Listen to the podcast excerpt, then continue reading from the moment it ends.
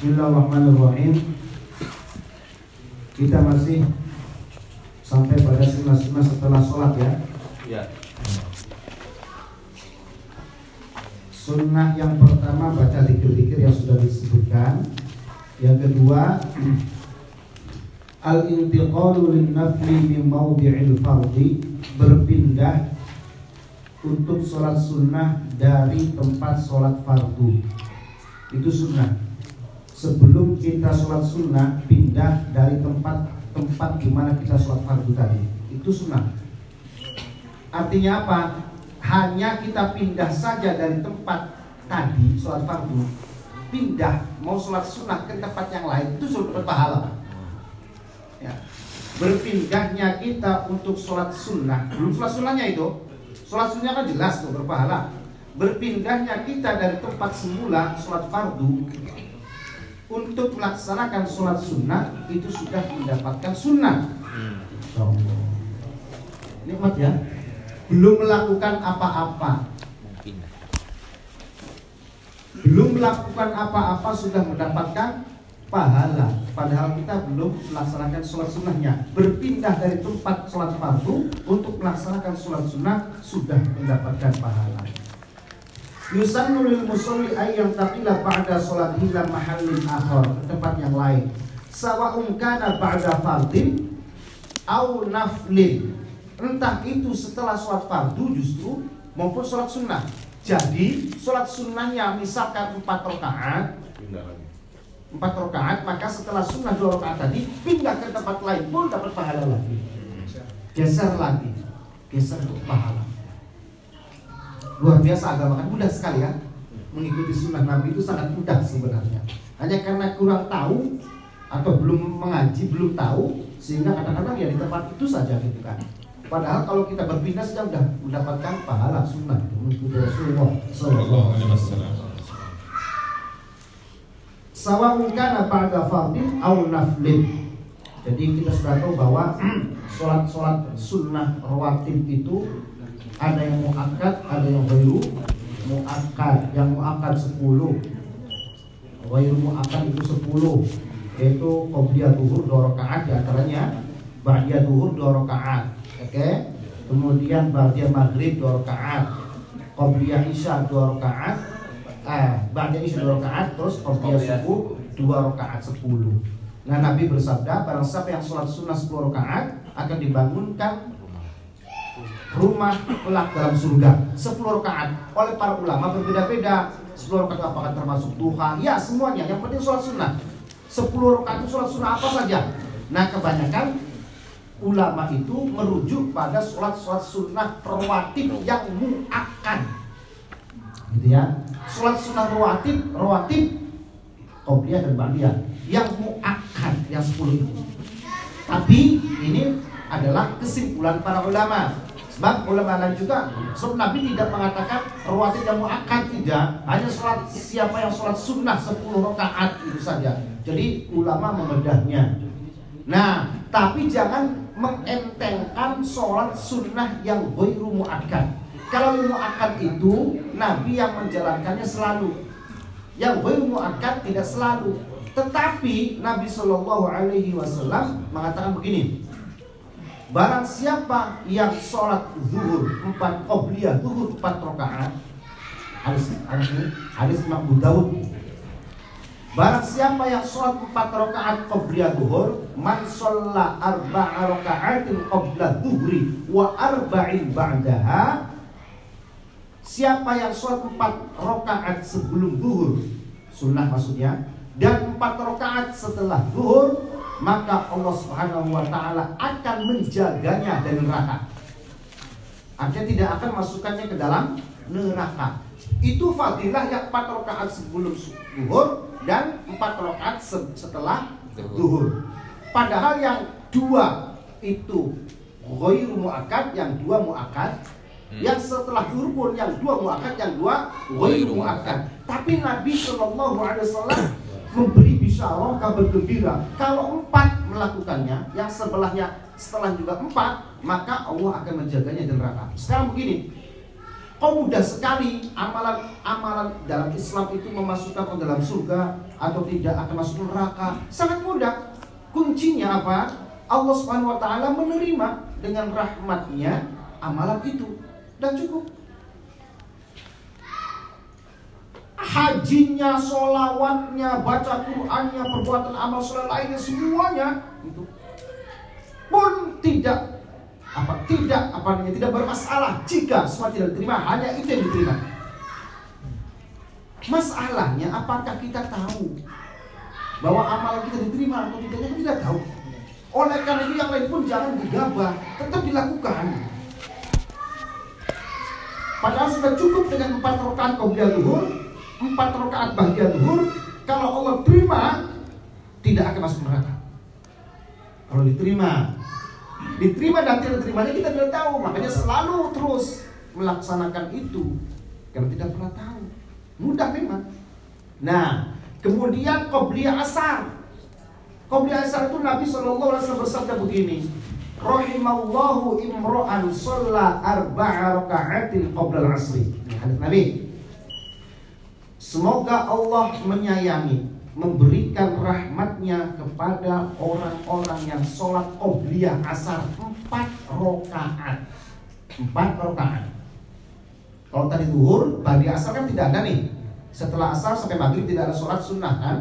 Nah jadi qobliyah duhur empat rokaat ba'da duhur empat rokaat itu yang menjadi pegangan dari syafi'i walaupun duhur muakkad tetap dilaksanakan kalau syafi'i. Karena memang fardilahnya luar biasa Kemudian qobliyah asar empat rakaat, jangan dua ya, empat rakaat. Nabi mendoakan orang-orang yang melaksanakan qobliyah asar empat rakaat dengan cucuran rahmat Allah kasih sayang Allah. Kita balik lagi tadi bahwa diterimanya amal seseorang itu adalah dengan rahmat Allah. Nah, empat rakaat qobliyah asar ini salah satu cara untuk mendapatkan rahmat tadi. Berarti kaitannya luar biasa itu. Jadi jangan di enteng-entengkan qobliyah zuhur 4 rakaat, ba'diyahnya 4 rakaat, qobliyah asar 4 rakaat. Nah, padahal Nabi juga mengatakan qobliyah subuh lebih baik daripada dunia dan seisinya. Sahih hadis itu. Berarti kan luar biasa baik fadilahnya. Padahal sholat-sholat sunnah, apalagi yang wajib, yang sunnahnya saja luar biasa. Apalagi yang wajib. Yang wajib. Ya. Tuh. Ya mudah-mudahan kita bisa ya menjelaskan semua itu Kafiahnya, ba'diyahnya dan semua amal itu betul-betul diterima oleh Allah Subhanahu wa taala. Jadi makanya kenapa para ulama berbeda, berbeda pendapat ini tentang 10 rakaat yang paling Nabi sabdakan itu. Karena apa? Masing-masing Nabi memberi fadilah. Qobliyah duhur sekian. apa namanya fadilahnya begini. Pada duhur begini. Sebelum asar begini. Jadi yang 10 rakaat itu bukan rawatib. Ada yang mengatakan begitu. Jadi yang dimaksud sebelum rakaat itu adalah sholat hajatmu, sholat witirmu, sholat tahajudmu, duhamu, bukan yang tadi karena masing-masing sudah diberikan fadilahnya oleh Rasulullah Shallallahu Alaihi Wasallam. Jadi uh, kalau bisa ya melakukannya semuanya lah, semuanya. Jadi jangan hanya 10 kalau bisa kan. Terus dipindah tempat, pindah tempat. Litak apa hikmahnya? Untuk apa? Rasulullah Shallallahu Alaihi Wasallam mensunahkan kalau sholat itu berpindah dari tempat semula. Litakatsuri mawadhi'is sujudi fa innaha tashhadu lahu yaumal qiyamah. Karena untuk memperbanyak tempat-tempat yang disujudi karena tempat yang dibuat untuk bersujud itu kelak nanti fa innaha tashhadu lahu akan bersaksi di hadapan Allah tempat yang kita sujudi akan datang kepada Allah. Kita tidak tahu dalam bentuk apa, caranya bagaimana. Tapi yang di tempat yang kita sujudi itu akan datang kepada Allah bersaksi di hadapan Allah bahwa kening orang itu, dahinya orang itu sujud di hadapan hadapan Allah Subhanahu wa taala pada waktu dunia dan dia tidak akan memperbanyak saksi. Sebagaimana azan seluruh pohon-pohon bebatuan, kerikil dan debu yang mendengar panggilan azan kelak akan menjadi saksi di hari kiamat kepada Allah bahwa orang itu mengajak orang untuk sujud kepada Allah. Lupa saksinya banyak sekali. Nah, nah terus fal wa il wali alla yashukku huwa au man khalqahu hal sallama aula. Ya udah udah untuk membedakan orang ini apa di belakangnya sudah salam atau belum. Wa khossatan ba'dal fardhi, khususnya setelah sholat fardu. Nah, Koni sekarang afdolnya bagaimana? Sholat sunnah itu apakah pindahnya masih di dalam masjid posisinya? Sholat fardu kan dalam masjid nih. Ya. Masih dalam masjid pindah tempat saja ataukah pindahnya ke rumah? Wa afdolul intiqali ini bukan masalah uh, tetap semuanya sunnah karena pindah tempat kan. Tapi yang afdolnya yang mana? Gitu. Afdolnya yang mana? Wa afdolul intiqali ba'dal fardi ila nafli ayyan taqila min mawdi'i sholatihi ila baitihi. Ila baitihi. Apa baik mananya? Rumah. Rumah. Jadi yang paling utama berpindah dari sholat fardu untuk masalah melaksanakan sholat sunnah adalah pindahnya dari masjid ke rumah, bukan di masjid. Itu yang badan. Itu afdol, ya badan itu. Itu adalah afdol. Yang pada aja. Ya, yang badan yang ba'da. Yang ba'da, yang ba'da. Iya. Kalau yang kopiah subuh itu Nah, ini kan ba'da wajibnya, Pak. Ba'da eh, ba'da sholatnya. Qobliyah ba'diyah itu kalau karena kita masuk ke dalam masjid mesti kita disunahkan untuk sholat Tahiyat. tahiyatul masjid. Baru setelah sholat masjid kita sholat qobliyah. Berbeda dengan madhab Hambali. Kalau madhab Hambali itu secara otomatis ketika kita masuk sholat masjid sudah mewakili sholat qobliyahnya. Itu loh Pak. Kayak macam sholat sunnah ihram.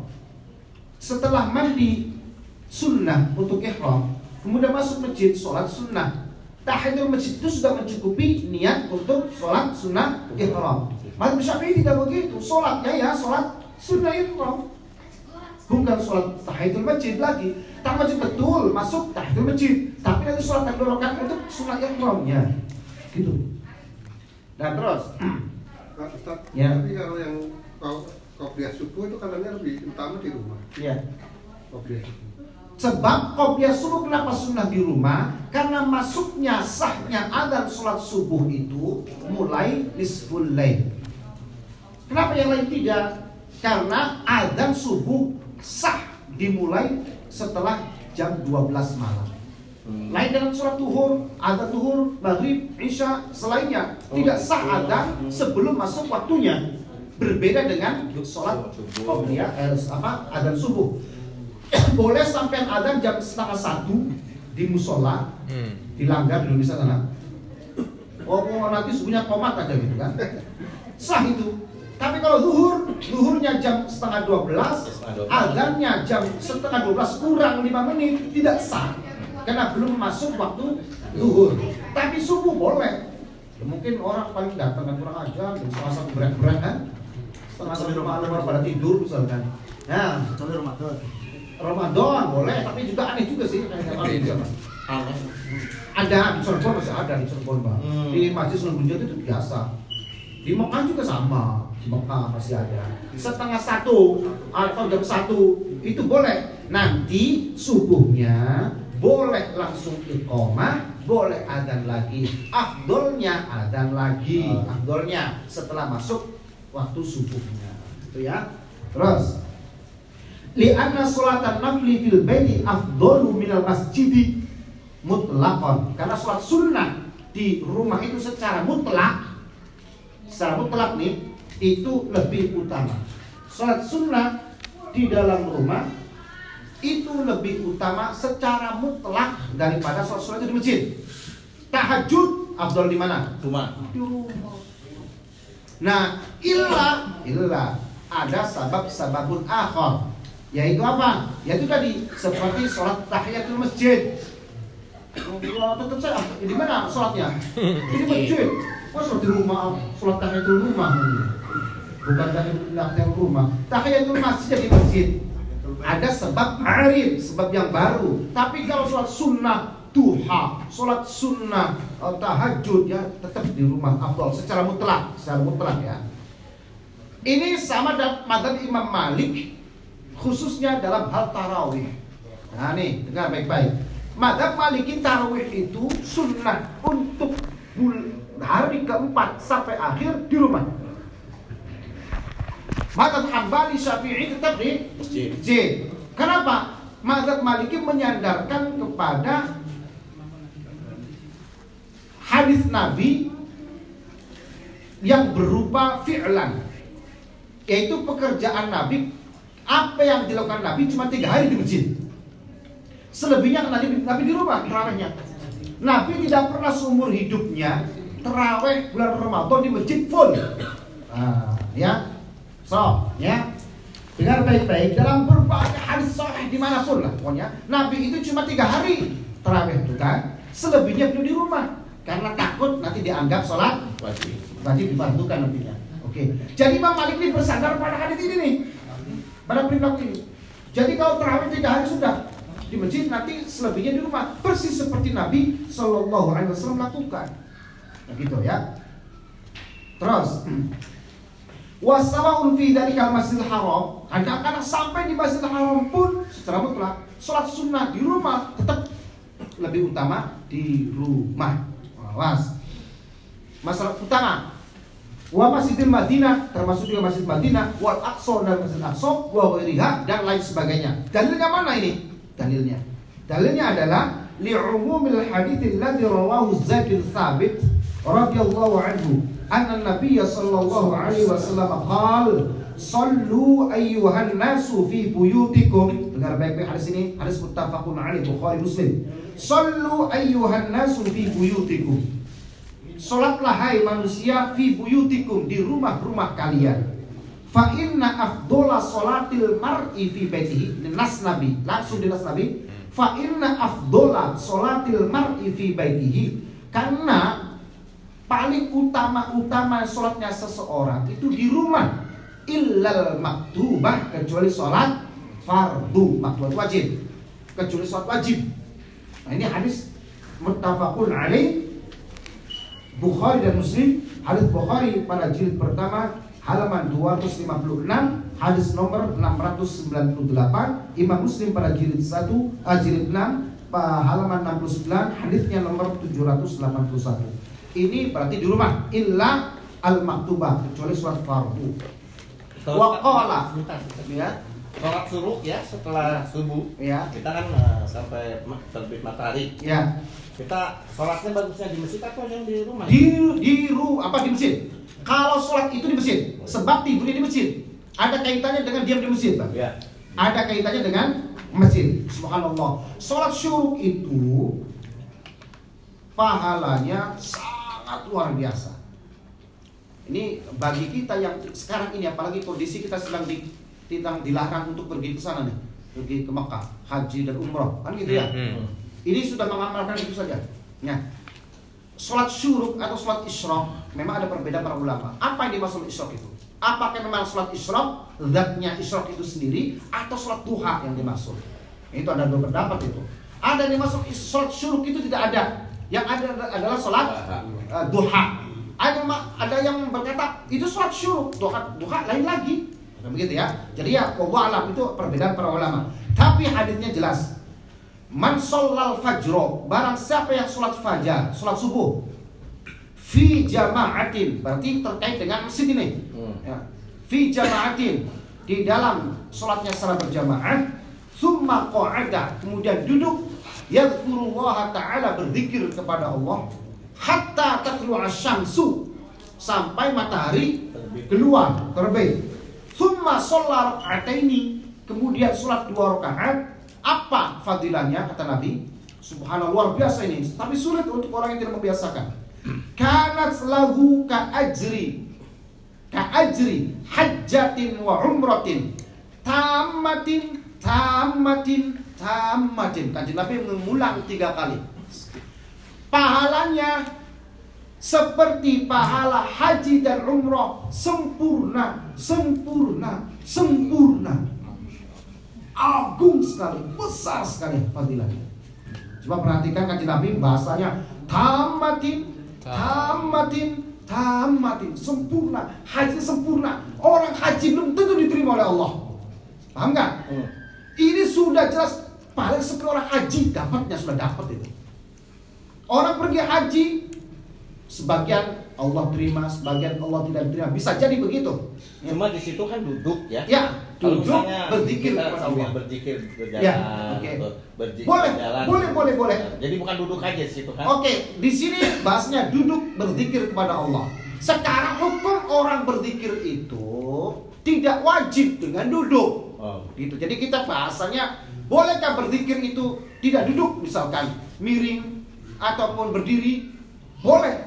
Karena Quran mengatakan alladzina yadhkuruna Allah qiyaman wa qu'udan wa 'ala junubihim. Itu Quran itu.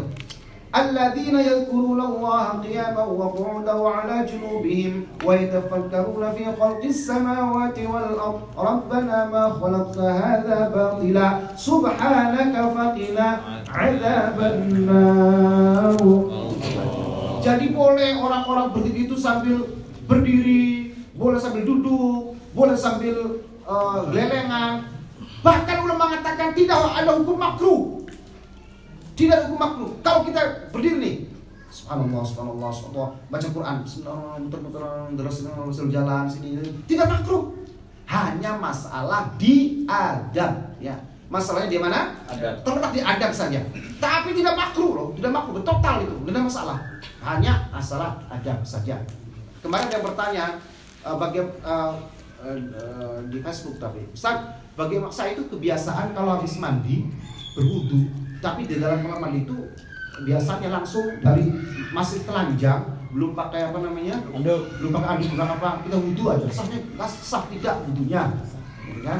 Telanjang bulat, belum berandukan langsung karena masih basah kan, sekalian gitu. Nah kalau udah baru beres-beres, sah.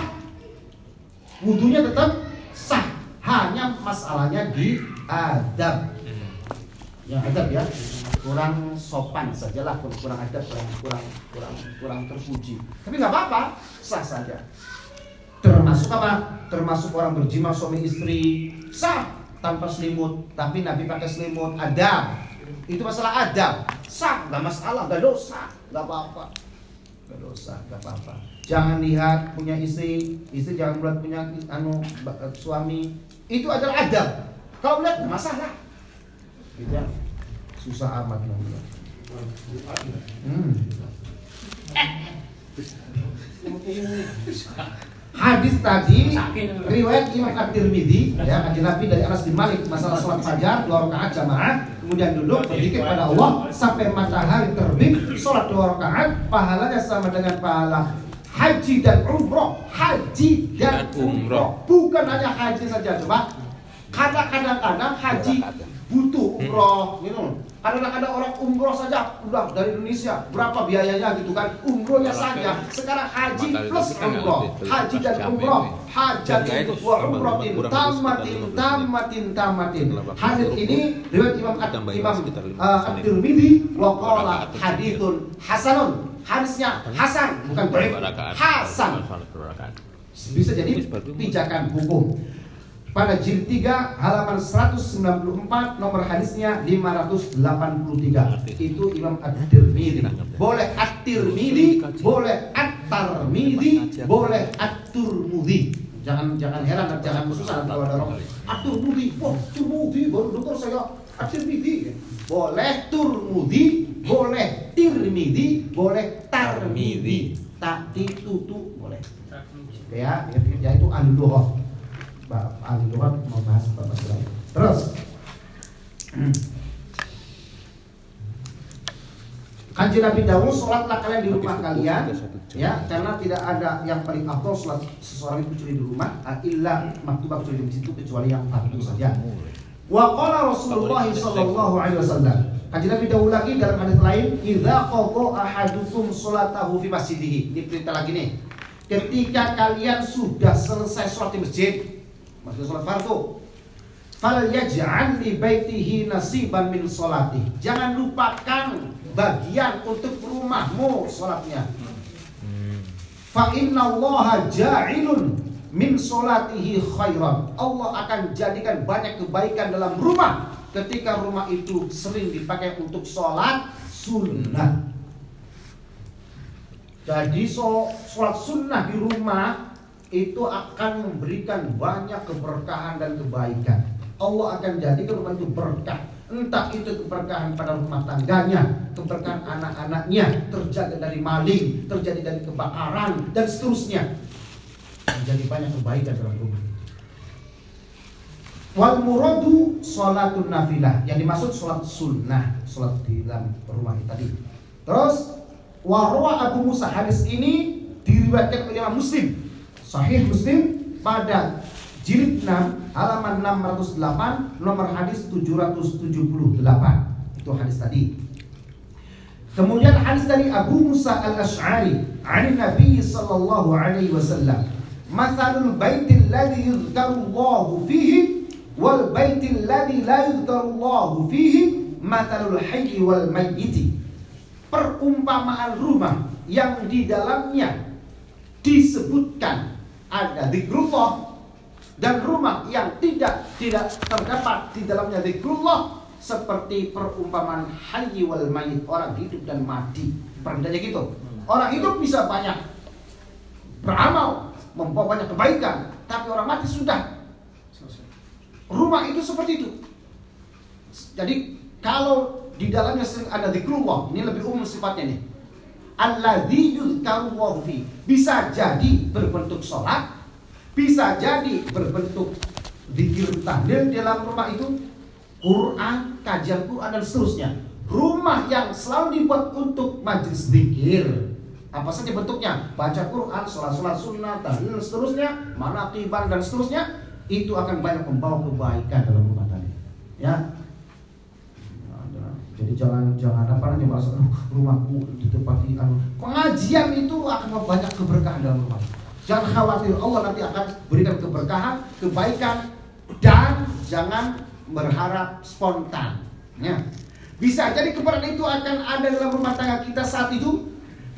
Bahkan mungkin anak-anak kita nanti kelak akan dijadikan Allah pecinta agama, pecinta zikrullah, pecinta Quran, pecinta sholat. Gitu rumah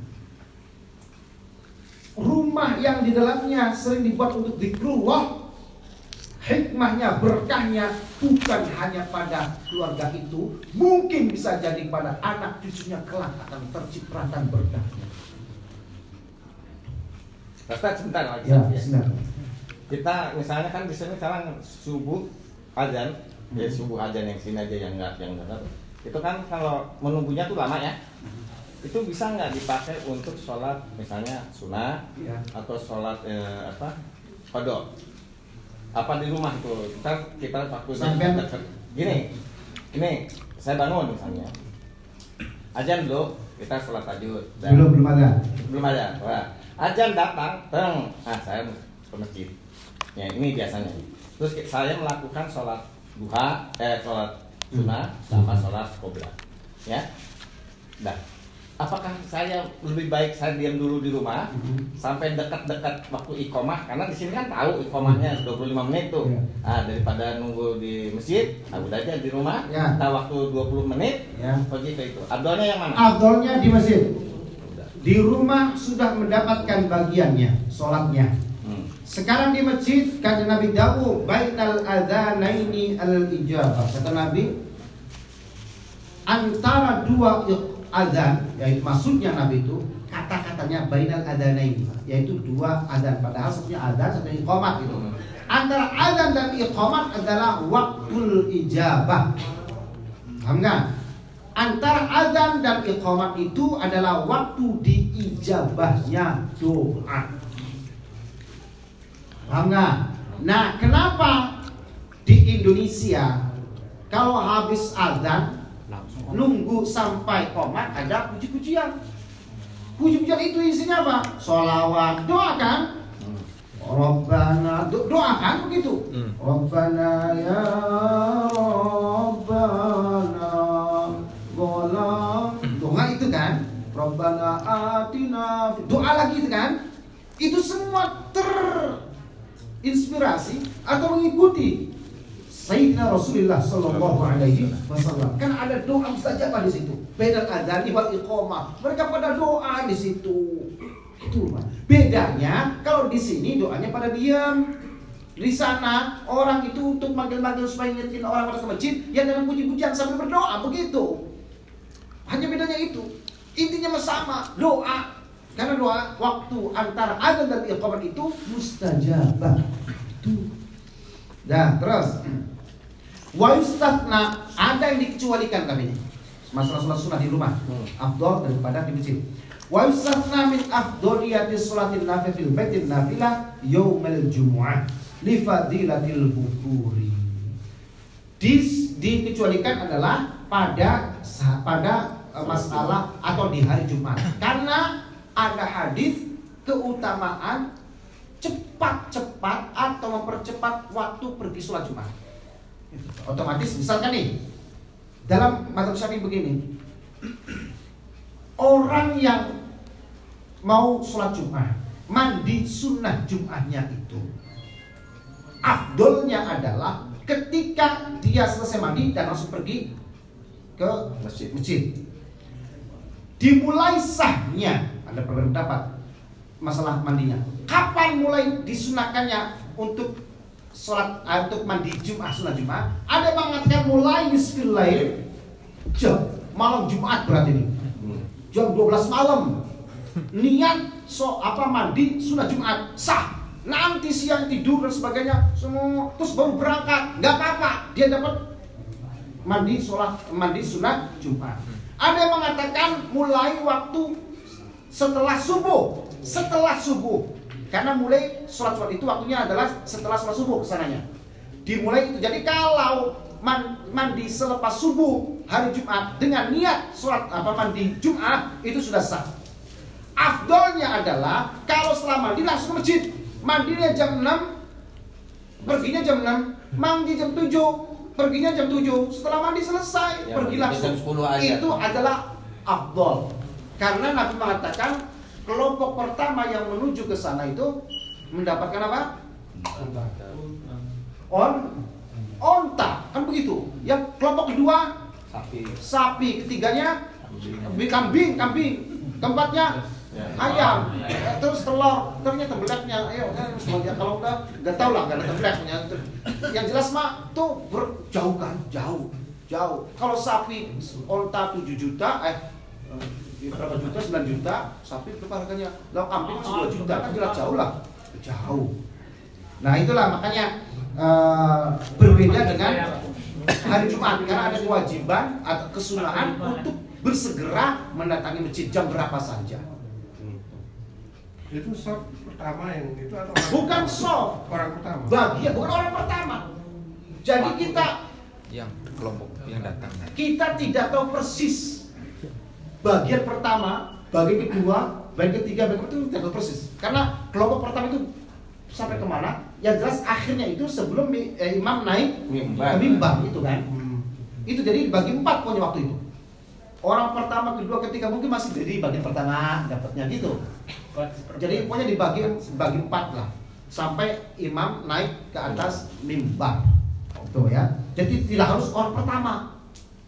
Saya kedua, aduh, dapat kambing gitu. Jadi kira, ah udah ada kamu, saya dapatnya anu telur misalkan. Terakhirnya terbelah balik lagi dah, balik lagi misalkan untuk pertama Ya, terakhir. rumah kalau ya, akhirnya kan begitu bukan begitu maksudnya. Jadi kelompok itu bisa jadi satu dua tiga empat lima itu anu.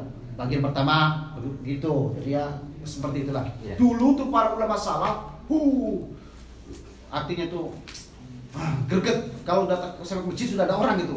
Waduh, tidak. Yo, awas besok saya harus dulu, dulu gitu. Waduh tuh. Kalau sekarang kan enggak. tunggu aja Oh, mata cuma jalan. Ya, itulah Jamaah baru sekarang. Berbeda. Mat buker. Mazan mat buker. Ya udah nggak apa-apa, nggak apa-apa. Yang penting datang sholat Jumat. Sholat Jumat. Tidak lah. Ya, ya gitu daripada tidak kan sholat Jumat kan susah. Hmm. Mungkin karena apa Pas namanya sibuk, ketiduran. kerja capek waktunya Kadang-kadang ketiduran, Pak. Ya, terus. Eh, terus warok atal warok tawafi dan dua rakaat tawaf itu pengecualian pengecualian karena habis tawaf kan ya sholat sunnah lah. Masa pulang dulu ke hotel, ke rumah balik lagi itu sahihnya enggak kan? Ya. Karena setelah tawaf maka afdolnya di situ sholat rakaat dua dua rakaat tawaf. Kemudian rakaat ihram udah jelas idza kana fil miqati masjid. Apabila di sana ada masjid ihram au khafa fauta sunnatir ratibati lidhiqil waqti atau ketakutan, kekhawatiran hilangnya sunnah rawatib karena waktunya sempit. Boleh tuh karena ada kekhawatiran, gitu ya. Boleh. Terus auli auli bu'di manzilihi atau karena rumahnya jauh misalkan. Ya udah di masjid aja. Au khaufat tahawuni bitakhiriya. Bahkan ini terakhir nih. Gampang buat dibuat alasan. Au khaufat tahawun bitakhiriya atau nanti khawatir akan anggap remeh. Nanti males lah anda. Ya, udah situ aja lah. Ya udah gak apa-apa. Itu jadi alasan itu tuh. Hmm. Jadi yang anggapnya nanti malah males nanti Ya, di rumah. kencing Kan di jalan ya. malah nggak jadi. Nah itu nanti tahawun, itu namanya tahawun. Ya.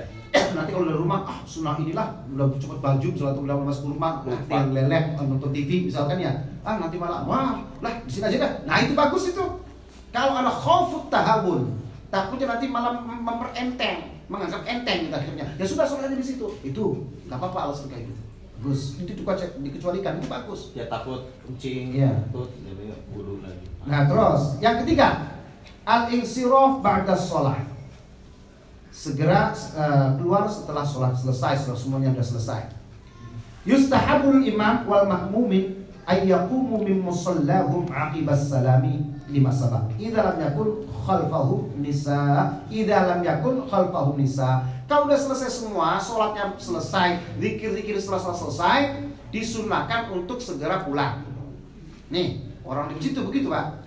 Itu idza lam yakun khalfahum nisa. Kalau di belakangnya tidak ada eh, perempuan jamaah-jamaah perempuan. Wa idza shalla fayustahabbu ayal batal imam ba'da salamih. Jadi imam itu kalau setelah salam terus dikir-dikir tuh tahan dulu gitu ya. Kalau di belakangnya ada eh, nisa, ada perempuan berjamaah. Wa yuthabbitu rijal qadran yasir yadhkuruna Allah taala hatta tansarifan nisa sampai perempuan dulu yang keluar. Bihaitsu yudrikul muslimun fi sirri min rijal akhiri akhirihinna. Jadi kalau melihat ini jadi gini, saya baca dulu hadisnya. Wa yustahabu lin nisa'i ayang sharifna aqibah salamih. Nanti kita akan lihat bagaimana keadaan di Indonesia masalah sholat jamaah laki-laki perempuan. Yustahabu lin nisa'i disunatkan bagi perempuan ayang solifna aqibah salamihi segera keluar setelah salam. Ya. Faidan sorofna in sorofal imam wasair rijal. Yang kedua kemudian baru imam setelah itu baru makmum. Itu abdul abdulnya tuh. Sunnah sunnah kayak gitu ya. Perempuan dulu, terus imam, terus makmum. Kalau sini kan nggak ada perempuan tuh. Ya. Setelah sholat setelah bar- beres terus kita Imam dulu, Enggak, terus enggak, makmum. itu. Terus kita misalnya nerusin baca Quran. Ya, nggak apa-apa. Ya nggak apa-apa. Kan itu sudah Iya ini kal iya kalau sebenarnya mas yustahabul imami liwal makmumi ayyakum muslim akibas salami. Iya itu setelah keluar setelah selesai semua zikir-zikir itu, Udah. sholat-sholat itu, itu disunahkan untuk segera keluar dari masjid. Oke ya? Hmm. Itu kalau tidak ada hajat, kalau tidak ada keperluan, kalau tidak Oh, ada iya. kegiatan lain. Hmm, Ya. hmm, hmm. Paham ya? Iya, iya. Jadi karena masjid itu memang diperuntukkan untuk ibadah. Nah kalau ada Deres Quran. ibadah lain seperti i'tikaf, baca Quran ataupun dadarusan atau pengajian, jelas itu bukan termasuknya di sini. Ya. Itu yang Oke. tidur tiduran. Gitu. Ya, wa yustahabbu lin nisa sempat selesai perempuan terus baru imam dan makmum. Lima karena ada hadis rawat Ummu Salamah radhiyallahu anha qalat inna nisaa berarti zaman Nabi sudah ada nih.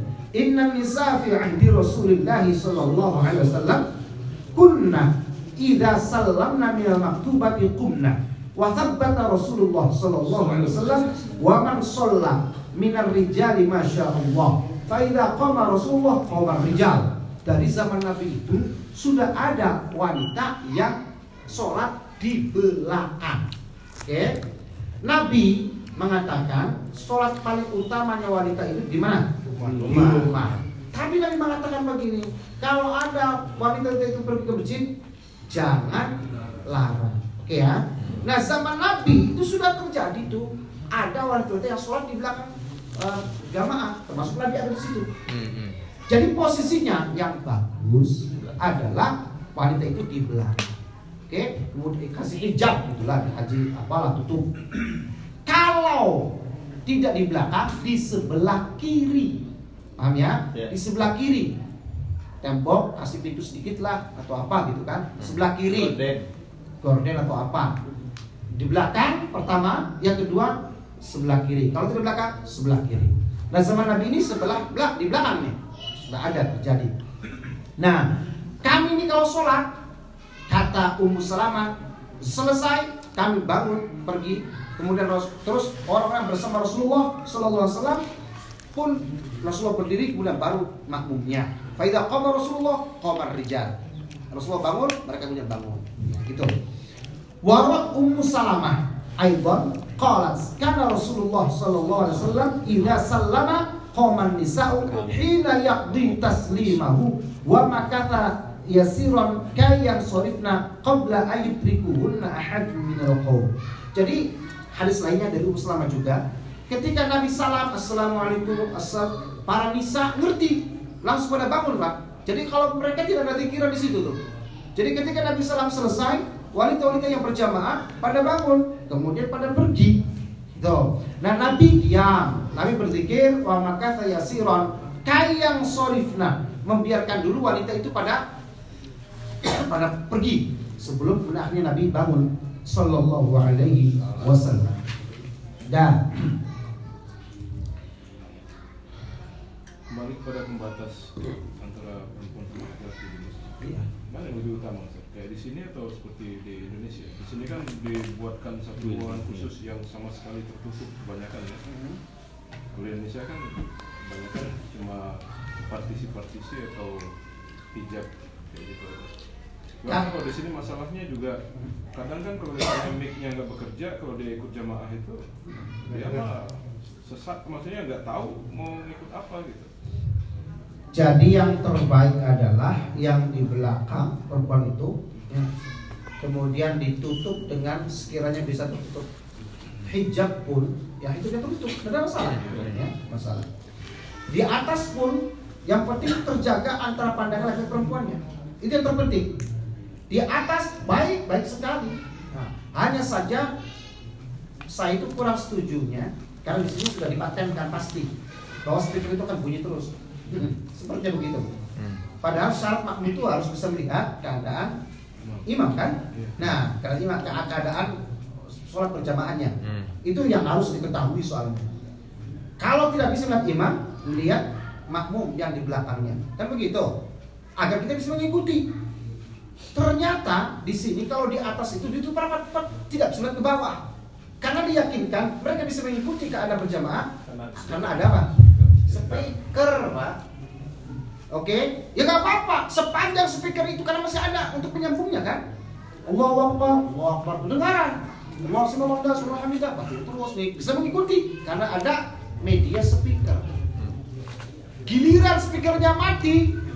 Nah itu jadi repot. Bagaimana mengikutinya? Hmm. berdiri terus. Mati.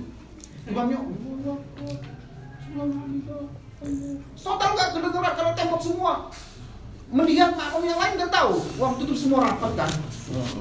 Udah diem saja. Eh udah belum ya eh, udah belum. Lama mati ini. Wah riuh kan. Nah itu. Kalau di Indonesia kalau bisa kalau bisa nih antisipasi itu dikasih angin-angin. Apa namanya? Angin-angin lah. Ya apa seperti angin Ya. bolong-bolong itu yang bisa melihat ke bawah kan? Kalau speakernya mati masih bisa melihat gerakan-gerakan orang di bawah. Nah itu kalau di Indonesia memang sering mati jadi ya nah, itu kayak Di gitu Indonesia mah nggak ada yang tingkat dua malah. Di kiri. ada pak Di belakang. ada ada ada Masih ada, ada. ada di, di belakang di atas ada tapi ya dibuka jadi Kemarin pinggiran ya? Weh, Kota saya dicoba kam- sampai galun-galun. Eh, jangan kayak gitu. Kalau masjid itu bertingkat, Nggak. Sebaiknya imam di paling atas atau paling bawah? Ya, sudah. Masjidnya. Nah, imam yang terbaik di bawah. Ya, Imam yang terbaik di bawah. Tapi disunahkan dalam madhab syafi'i disunahkan tempat imam itu lebih tinggi daripada makmum. Oke, jadi kasih agak tinggi daripada makmum daripada sampai sini. Ya, Terjaga kasih atau ini. apa? Saya lihat di, di Doha itu ada sebagian yang begitu, sebagian enggak. Ya kayak di sini. Sebagian kan, sebagian diangkat. Atas. Sunnah gitu Di dalam. Apa? Enggak diangkat. Itu Syiah ya. diangkat lah Maka- ada pak untuk makmum agar yang jauh bisa, bisa Bisa melihat lihat. Hmm. imam. Itu tujuannya.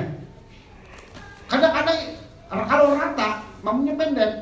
Eh imamnya pendek. Orang Indonesia misalkan. Makmumnya orang-orang Arab tinggi-tinggi. Ya nggak kelihatan. Nah kalau dia pendek tapi dengan posisi yang tinggi dia jadi tinggi, apalagi tinggi, tinggi kelihatan sekali. Nah, tapi kenapa tetap saja di bawah? Karena asalnya yang habib itu di bawah. Oke, hanya di tingkat saja. Bukan berarti imamnya di atas karena saudara tingkat sana. Itu dia langsung melihat imam. Kita bisa ke bawah, ke depan, bukan ke atas. Oh. Jadi jadi tetap imam berada di bawah. Nah, terus Al-musafahatu ba'da sholat. Qala Al-Iz bin Abdissalam rahimahullahu ta'ala. Innaha minal bid'ah al-mubahah. Bersalaman selepas sholat itu adalah bid'ah al-mubahati yang diperbolehkan. Bid'ah yang diperbolehkan. Iz bin Abdussalam ini salah seorang ulama Syekhul Islam yang membagi bid'ah menjadi lima Imam Syafi'i dua Imam Muslim menjadi lima termasuk bid'ah al-mubahah. Bid'ah yang diperbolehkan. Tuh anak itu diperbolehkan ya ini beliau mengatakan Is bin Abdul Salam mengatakan minal bid'ah mubahah. Wala tusofu tidak disifati bikarohatin apa sih kalau mubahah itu berarti tidak bersifat makruh walastihbabin dan tidak bersifat bersifat sunnah. Nah, baik, walaupun saya baca di kitab yang lain dimasukkan ke dalam sunnah. Nah, kalau ini tidak tidak disunahkan salaman-salaman selepas sholat, tidak pula dimakruhkan selepas sholat. Hanya mubahah. Ini menurut Imam Iz bin Abdus Salam. Apa? Menurut beliau adalah mubah saja, tidak makruh, tidak juga eh, sunnah, tidak juga sunnah, tapi boleh, boleh, boleh, boleh, boleh saja boleh. Nah, pendapat yang lain banyak ini menurut beliau. Ada yang mengatakan sunnah, ada yang mengatakan haram, yaitu bid'ah yang dolalah, tidak ada. Nah, Syafi'i Salam enggak, mubah saja, mubah saja. Ada yang mengatakan sunnah, ada. Wa aqiban Nawawi rahimahullahu taala. Imam Nawawi mentaklik. Wa hadzal ladzi qalahu Hasan. Perkataan Syekh Iz bin Salam itu baik, bagus. Imam Nawawi mentakliknya begitu. Wal mukhtaru. Tapi yang dipilih itu Imam Nawawi mengatakan begini.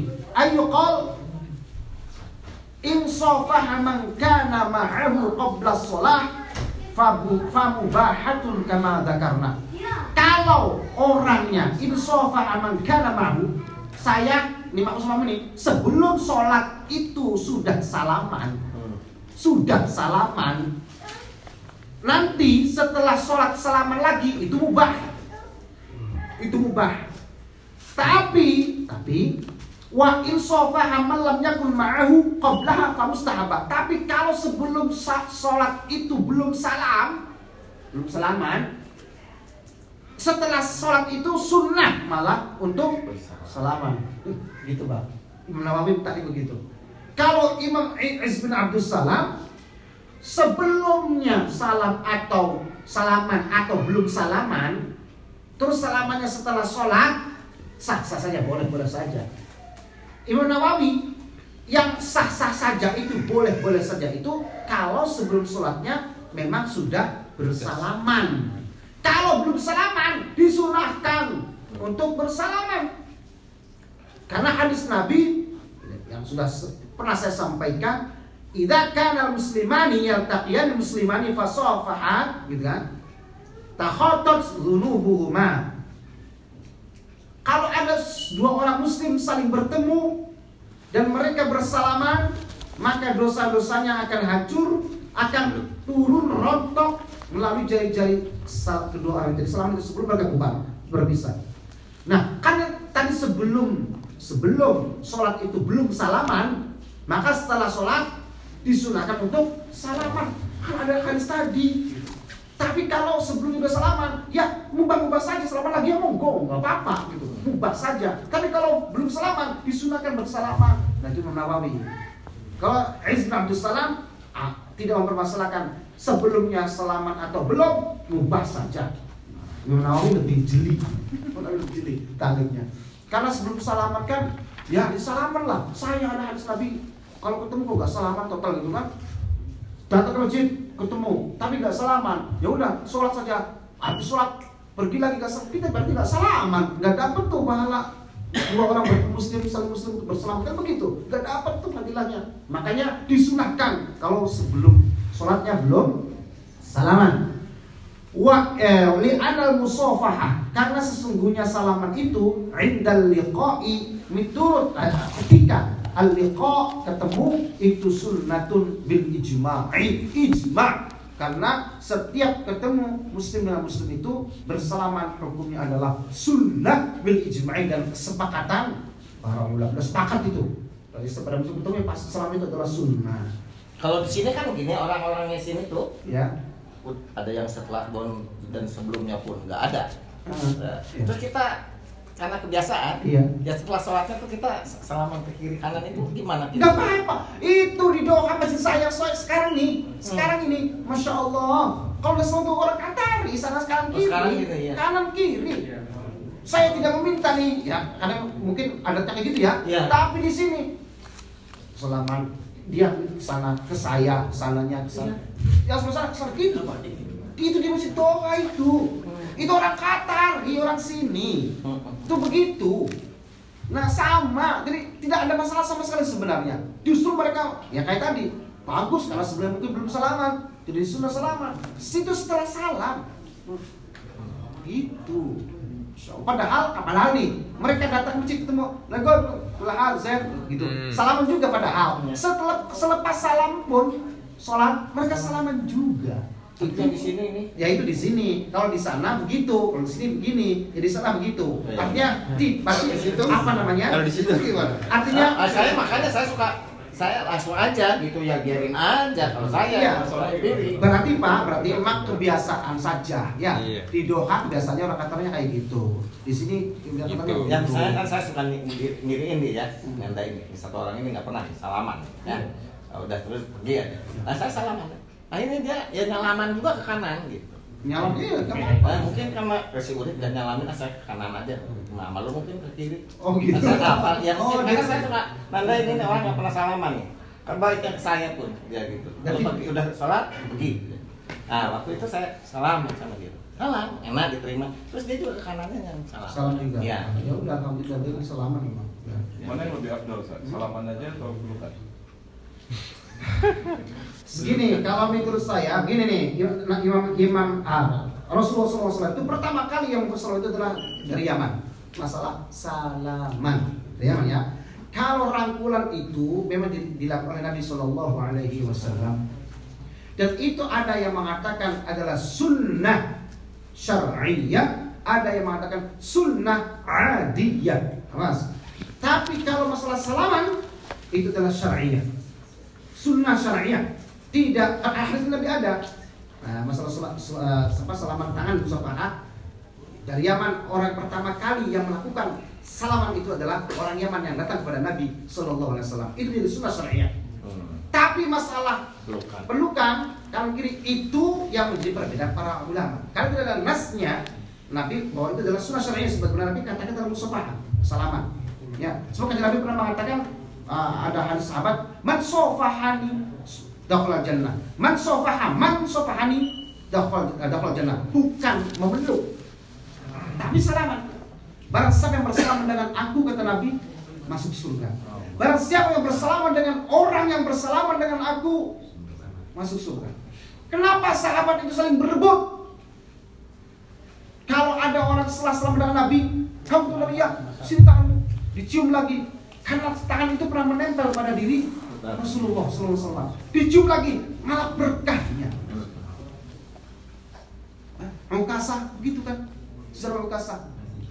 Kalian pengen tahu mana ahlu jannah? Ini angkasa. Direbut pak, digerutuk, disikap, diambungi, diciumi.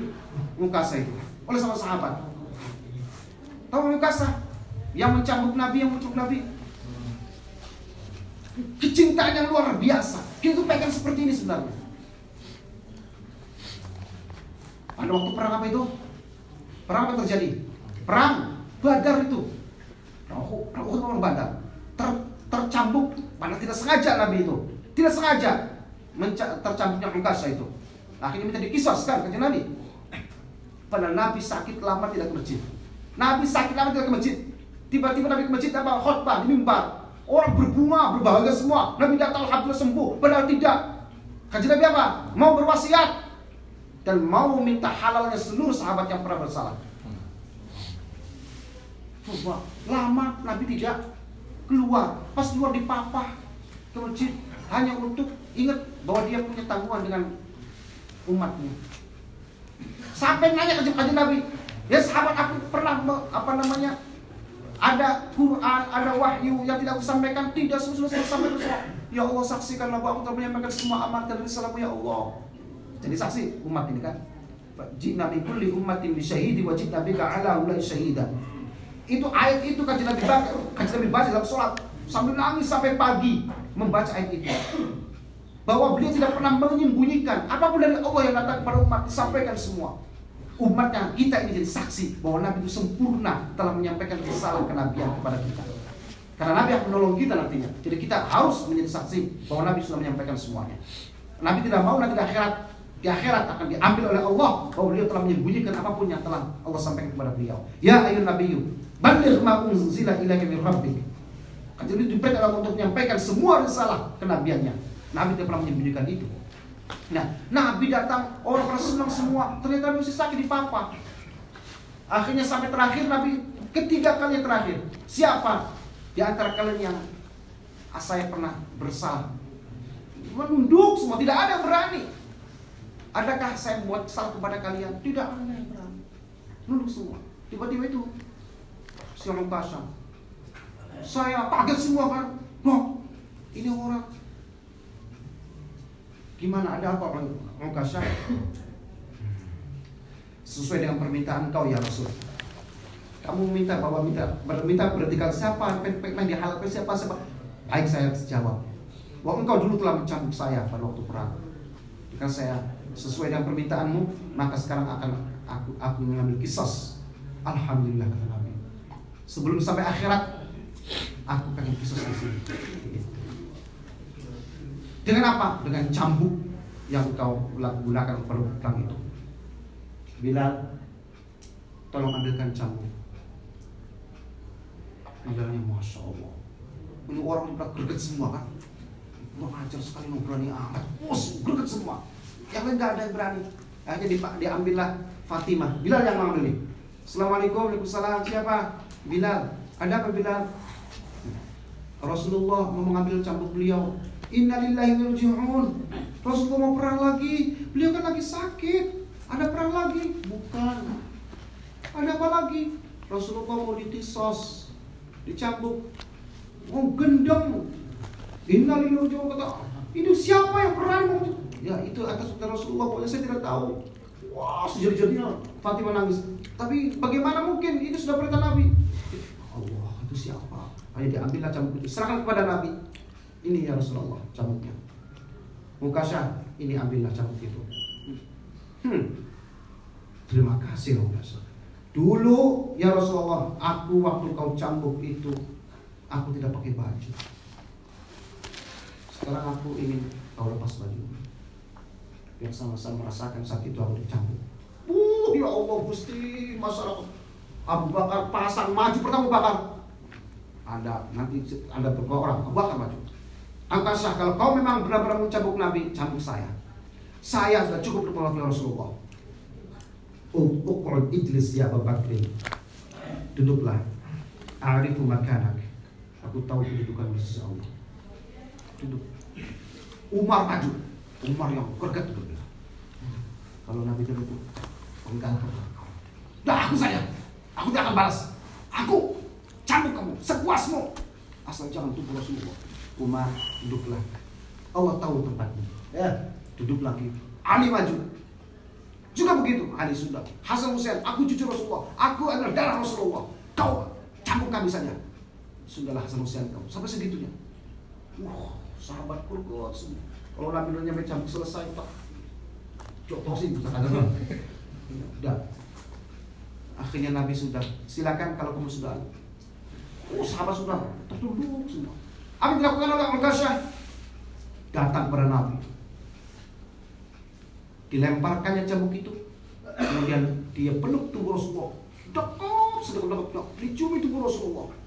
Nangis menggeru-geru.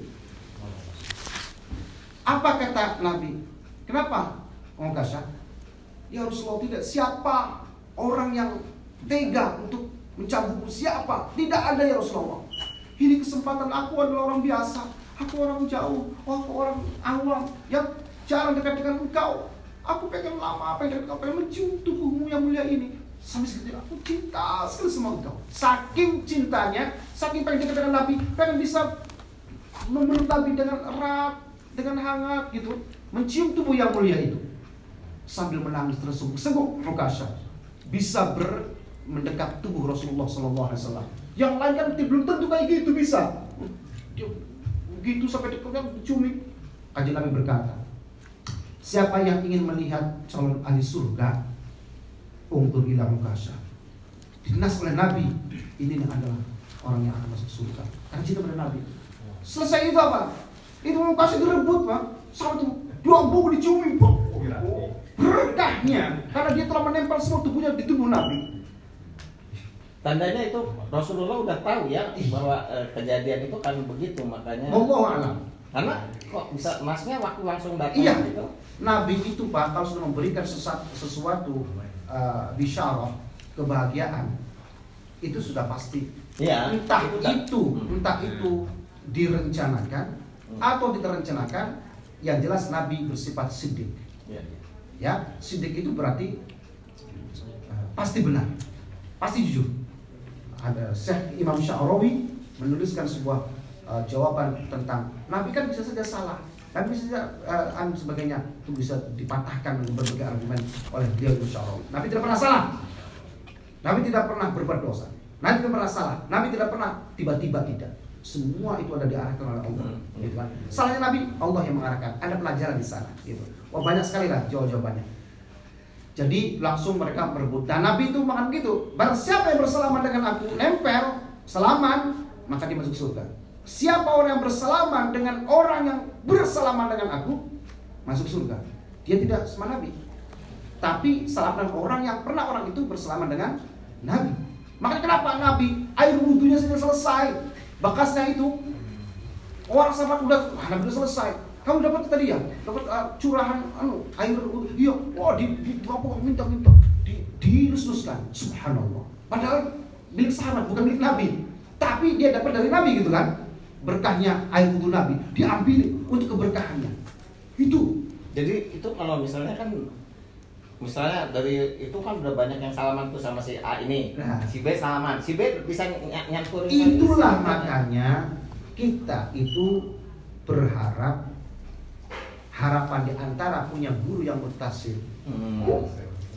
Sanadnya mutasil di antara hikmahnya adalah kalau memang mutasil itu kemungkinan besarnya Ya. besar ya kita tidak tidak di sana ya besarnya namanya namanya Umar Syah kotor ada salah mungkin ya kemungkinan besar itu kita mendapatkan barokah tadi Ya.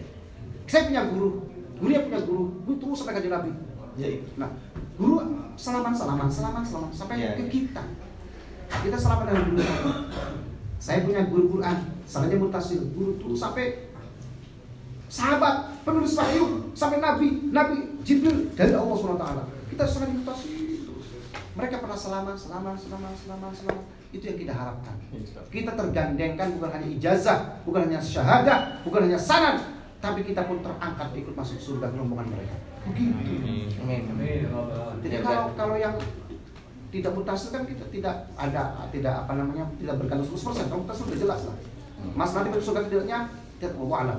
Tapi dengan itu kita berpegang ikut ke sana, gandeng. Gandeng. Dah, paham ya? Dah. Dah. سبحانك اللهم وبحمدك أشهد أن لا إله إلا أنت أستغفرك وأتوب إليك. اللهم إني أستودعك ما علمتني إن إلي عند حاجتي إليه وإن تنسني يا رب العالمين. الرحمن الرحيم. إن الإنسان لفي خسر إلا إلا الذين آمنوا وعملوا الصالحات وتوسوا بالحق وتوسوا بالصبر. صلوا عليه وسلم. وعليكم السلام ورحمة الله وبركاته.